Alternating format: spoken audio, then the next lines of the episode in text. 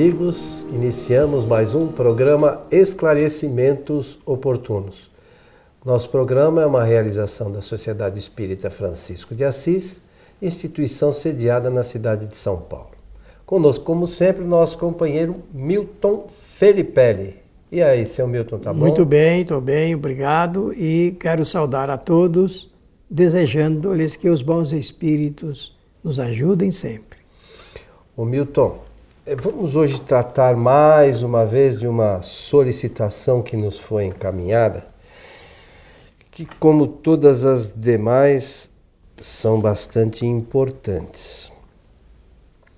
Então, essa aqui diz o seguinte: Quais os livros que vocês recomendam para complementar as obras de Allan Kardec? É uma pergunta importante, não é? É. Portanto, que dá chance de fazer alguns comentários.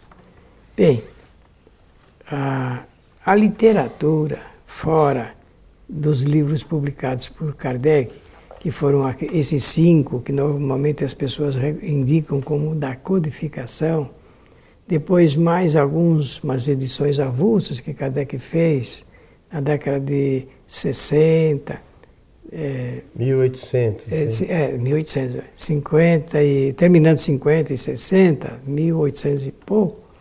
Então, alguns livrinhos e depois as 12, os 12 exemplares da coleção da Revista Espírita que Kardec fundou em 1859, não é? para poder é, levar ao público na forma de um jornal, ele deu o nome de revista, mas queria editar. 1858. 58, né? É. 59 é a fundação da, da Sociedade de Paris. Isso, é. Então, o que, que acontece? Que essa coleção ela é importante porque Kardec deu o nome de Jornal de Estudos Psicológicos. Olha aqui o pensamento de Kardec a respeito. E funcionou como uma, uma grande, eh, um grande veículo de divulgação pero lá na França, na Europa, nos Estados Unidos e também em, várias, em vários países da América do Sul. Então é, um, é uma coleção muito importante. Depois da morte de Kardec continuou, mas o trabalho que ele fez até 1869, quando ele desencarnou, ele já deixou pronto o, o número de março. Ele desencarnou em março, dia 31 de 1869. Ele já deixou prontinho o número referente a março. Então, fora desse material que é de Allan Kardec, é, existem livros numa quantidade muito grande, desde a época após a desencarnação é, de Kardec, que fazem parte de uma literatura é, adjetivada de literatura espírita. Agora, livros é, genuinamente doutrinários, só esses que Allan Kardec escreveu. Na época posterior, nós tivemos os livros de eh, Camille Flammarion, contemporâneo de Kardec, ele era bem jovem, de Leon Denis, estou falando da França, tivemos do, do Ernesto Bosano, Cesare Lombroso, os dois da, italianos, né? E mais alguns uh, escritores, eh, que Gabriel Delane, francês, engenheiro, e que fazem parte daqueles autores é, reconhecidos, bem autênticos, pesquisadores. É, só para dar uma ideia, porque eles falavam de espiritismo, como é o fato do, do Gabriel Delano, ele escreveu um livro chamado Fatos. Não, esse daí é, não é do Gabriel Delane. Fatos Espíritas é do William Crookes. Ele tem um livro com um título mais ou menos parecido com este. Mas ele, o Gabriel Delane, como ele era um, um cientista, engenheiro, ele tomou cuidado, tomava cuidado de escrever que aquela sua obra era uma, uma experiência monográfica, era uma monografia. O cientista faz isso, ele não coloca um livro, mas eh, tem pessoas e algumas casas grandes do Espiritismo que, não sei se para vender o livro, ou para reforçar a personalidade de quem escreveu, diz que aquele livro está plenamente na conformidade com as obras de Kardec. E não estão. Todos eles contêm um, um outro ponto discordante da obra Alguns, de Kardec. Alguns muitos, né? Alguns muitos, é verdade. Bem verdadeiro. E, e tem o Paul Gibier. Então, estou falando daqueles célebres escritores do passado, do, do século XIX, século XVIII. Depois, eh, tivemos um fenômeno, digamos assim, aqui na América do Sul, no Brasil, por exemplo, porque existem aqueles autores que são consagradamente eh, escritores, pesquisadores, investigadores. Isso é interessante e importante para reforçar os conceitos, mas não que esses autores complementem as obras de Kardec. Eles não complementam, eles nem aditam nem nada. Eles fazem uma espécie de depoimentos, uma escrita, que é a opinião pessoal de cada um sobre pontos do Espiritismo. Isso todo mundo tem o direito imprescritível, é universal esse direito. Inclusive os espíritos, né? Isso, agora eu vou tratar de outra coisa. Então, nesse tempo, não tinha espírito escrevendo por intermédio de médios. Psicografia. Psicografia. Isso vem depois, é uma segunda fase dessa história, principalmente no Brasil, quando o fenômeno Chico Xavier, Francisco Cândido Xavier, começa a aparecer. Então, há uma, uma espécie eh, de endeusamento em cima do Chico, né, desde o começo, e muitas pessoas imaginam que ele seja complementador de Kardec, e não é. Os espíritos que, através dele, escrevem, escreviam, são espíritos que eh, desenvolviam temas eh, alusivos à sua interpretação sobre diversos temas espíritas. Então, a, a, como a pergunta é muito objetiva, se, quais são os livros que vocês recomendam que podem complementar a, a obra de Allan Kardec, os livros de Kardec? Eu não recomendo nenhum. Mas recomendo a pessoa a estudar todos.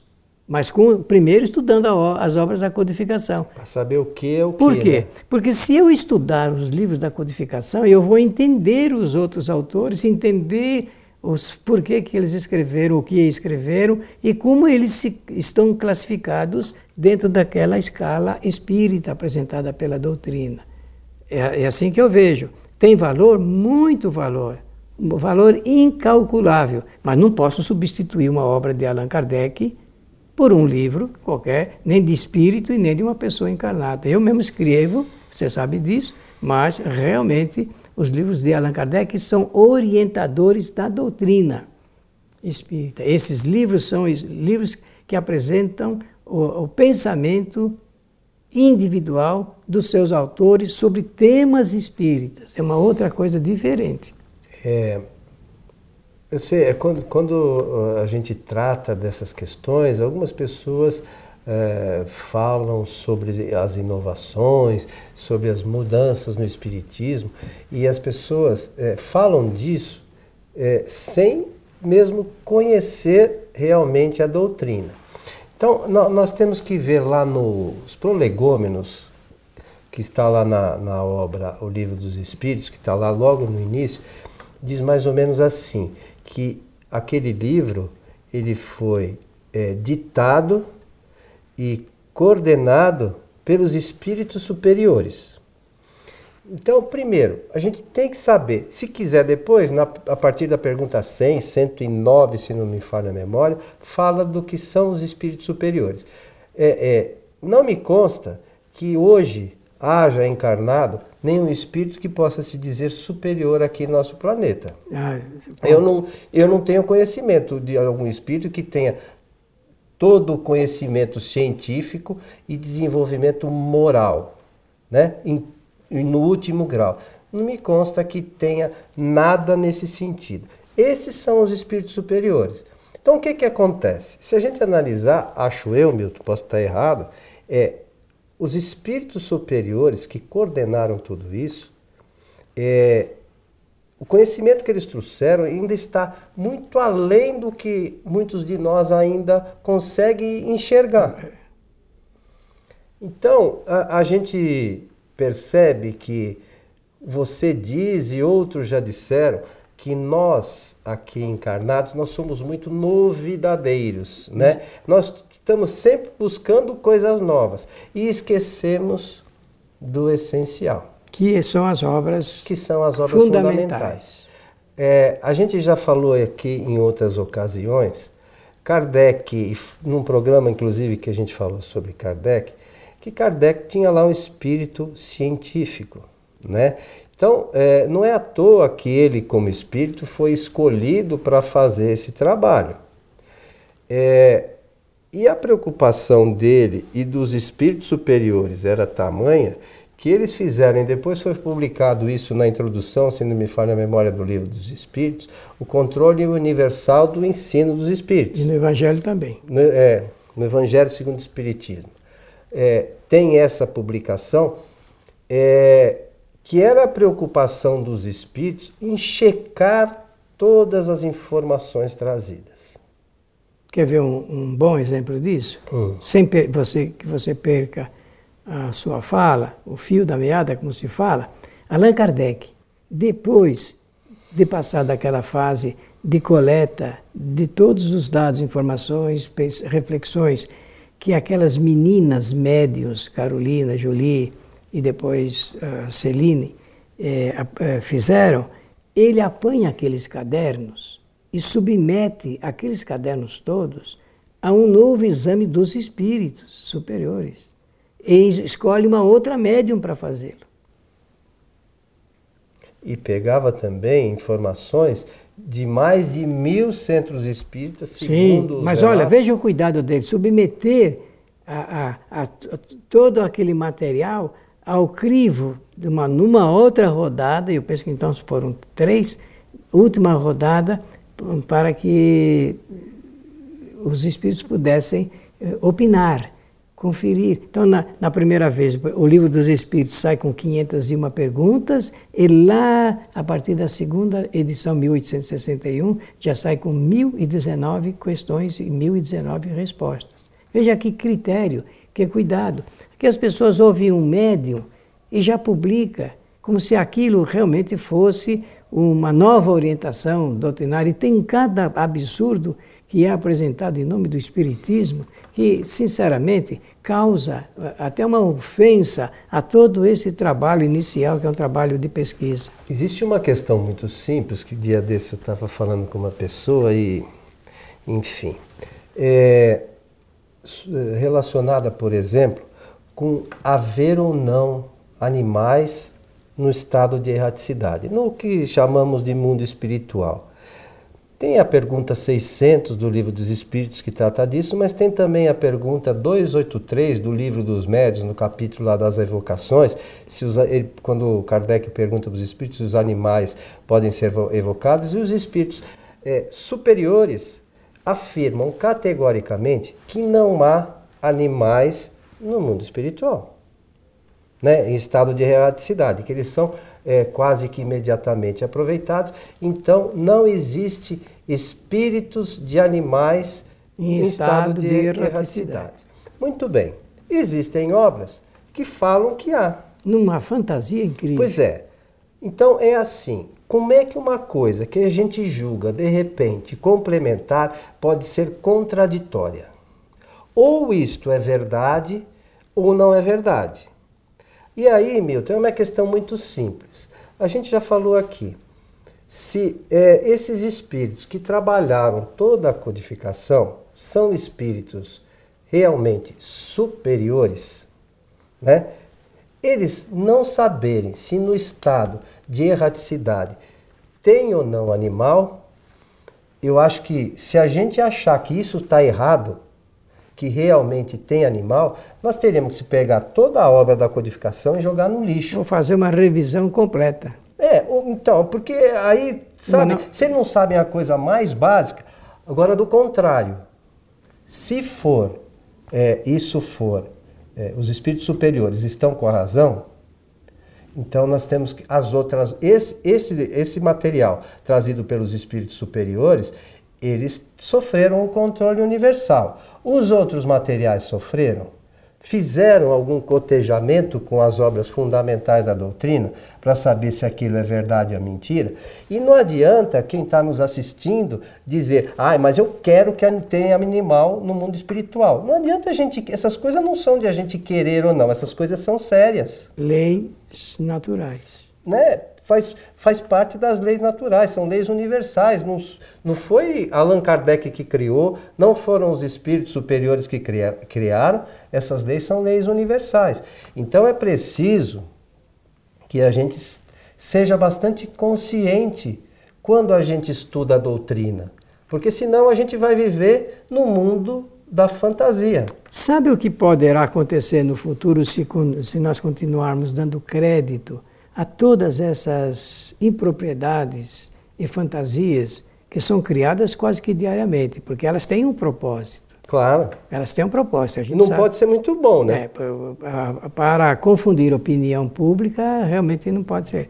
É, o que vai acontecer é que, se nós não tomarmos cuidado e não estimularmos a formação de grupos que estudem verdadeiramente as obras de Allan Kardec, estudem sistematicamente os livros da codificação, nós vamos ter uma doutrina feita como se fosse uma colcha de retalhos das informações as mais diversificadas e que não correspondem com a essência, aquela, aqueles pontos que são fundamentais. Porque a doutrina está lá na obra de Allan Kardec. Fora dela não existe doutrina. Existem ide ideias e interpretações pessoais, individuais, e Kardec fala nisso.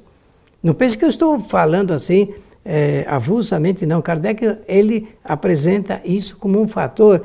Ele faz isso, inclusive, em um em discurso que ele fazia quando viajava lá pelas eh, cidades da França.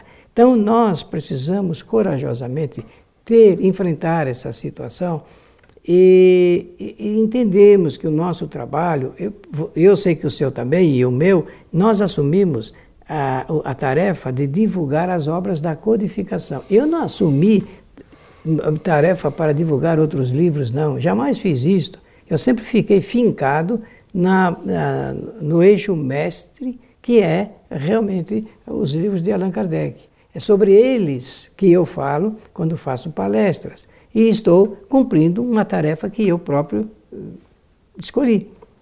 Então, não, não há como indicar nenhum livro é, para complementar. Agora, eu indico, sim, livros de Leon Denis, de Gabriel Delane, Aksakoff, livros do, do, Ernesto Bozano, Cesare Lombroso, Paul Gibier, Charles Richer, porque foram pesquisadores que trazem indicações muito interessantes e importantes para nós compreendermos certos detalhes da pesquisa espírita.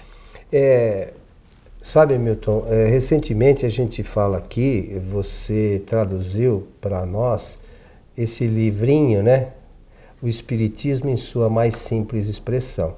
E essa é uma obra para interessante, talvez para os principiantes. E nós fizemos, é, eu pedi a você para que gentilmente fizesse essa tradução, que era com o objetivo de levar as pessoas né, é, alguns conhecimentos básicos e também é, Kardec usava, como é que ele usava isso aqui que é o, uma brochura? Uma, não, mas ele falava que é o espiritismo em poucas palavras, Ah, sim, não, é isso aí. Essa expressão. É. Que o espiritismo em poucas palavras, para que as pessoas tenham conhecimento da ideia central da doutrina, né? E, e, e a gente fez essa edição, tá lá no nosso site à disposição de quem queira baixar. A minha surpresa é que eh, nós vamos nas casas espíritas e a gente leva esse livrinho para distribuir um, muitas vezes. As pessoas não sabem da existência, sabem dos últimos romances que foram lançados, mas não sabem da existência de uma obra dessa que é essencial para quem está começando na doutrina, as pessoas não sabem que existe. E é importante, Allan Kardec recebeu um número muito grande de solicitações para que resumisse o conteúdo do Livro dos Espíritos a fim de apresentar os fundamentos da doutrina espírita. E, uma, ele, e ele faz isso. E uma outra questão que eu tenho observado, que as pessoas não procuram fazer é, se utilizar da parte científica, como a própria doutrina orienta lá atrás, das evocações, vai na sua casa espírita, pergunte para os espíritos: você come? Né? Existe animal no mundo dos espíritos? Alguns falarão que comem. Aí, se você for a fundo, você vai ver que ele pensa que come. Imagina, né? Aí tem animal no mundo espiritual, alguns vão dizer que sim, mas são animais encarnados que eles veem. Como nos veem, que eles estão ao nosso lado, como os espíritos próprios falam, se acotovelando conosco, eles também veem os animais. Então, é, é, é essas questões que a gente tem que entender para separar o joio do trigo. É simples assim. E não se trata de ser ortodoxo. Ninguém aqui quer, quer falar, não, tem que seguir, até porque eu não tenho tanto conhecimento da doutrina assim. Eu só não quero é ser enganado. Né? Ter mentira como verdade. É, eu, eu procuro, pelo menos, é, estudar para que eu possa saber o que, na realidade, os espíritos superiores quiseram ensinar. E a gente está sempre aprendendo, né? Então, respondendo à pergunta, é, vocês podem indicar livros que, que complementam as obras de Allan Kardec? Sim, podemos. Os livros de Allan Kardec. É, como o Milton falou no início, tem lá aquilo que se chama de codificação, aí tem o livro que é o Espiritismo, que Kardec orienta para que a gente leia antes mesmo de ler as obras chamadas da codificação. Tem esse livro, né, o Espiritismo na sua mais simples expressão. Tem outro livrinho, Viagem Espírita. E tem lá os 12 volumes. Quantas páginas são, Milton? Da 4, revista Espírita? 4.367. Então, se em português. Em português. Então, se vocês quiserem, por exemplo, você que nos assiste, quer, olha, eu, eu gosto de história. Veja lá os relatos dos espíritos. Vocês vão ver cada história que aí vocês vão entender, né? A gente entende realmente como funciona o mundo dos espíritos. Né? Que os nossos problemas no mundo dos espíritos são só conscienciais. Aliás, não tem outra coisa, não é só pensamento. Coisa, é só pensamento. O espírito é, é pensamento e o que envolve ele é fluidos que não são nem bons nem ruins. É simples, não é, Milton? Perfeitamente. Estamos chegando ao final, né, seu Bruno? Acho que acabou. O Bruno é o nosso técnico. Muito bem. Então, agradecer pela oportunidade, pela atenção de todos e desejar-lhes que os bons espíritos nos ajudem sempre. Meus amigos, fica a sugestão né, de estudo da doutrina, isso é importante para todos nós. Quem sabe nós mesmos no futuro não vamos descobrir outras coisas, né? Mas a gente com o estudo a gente vai aprendendo. A todos o nosso abraço, esperamos vocês todos em nosso próximo programa.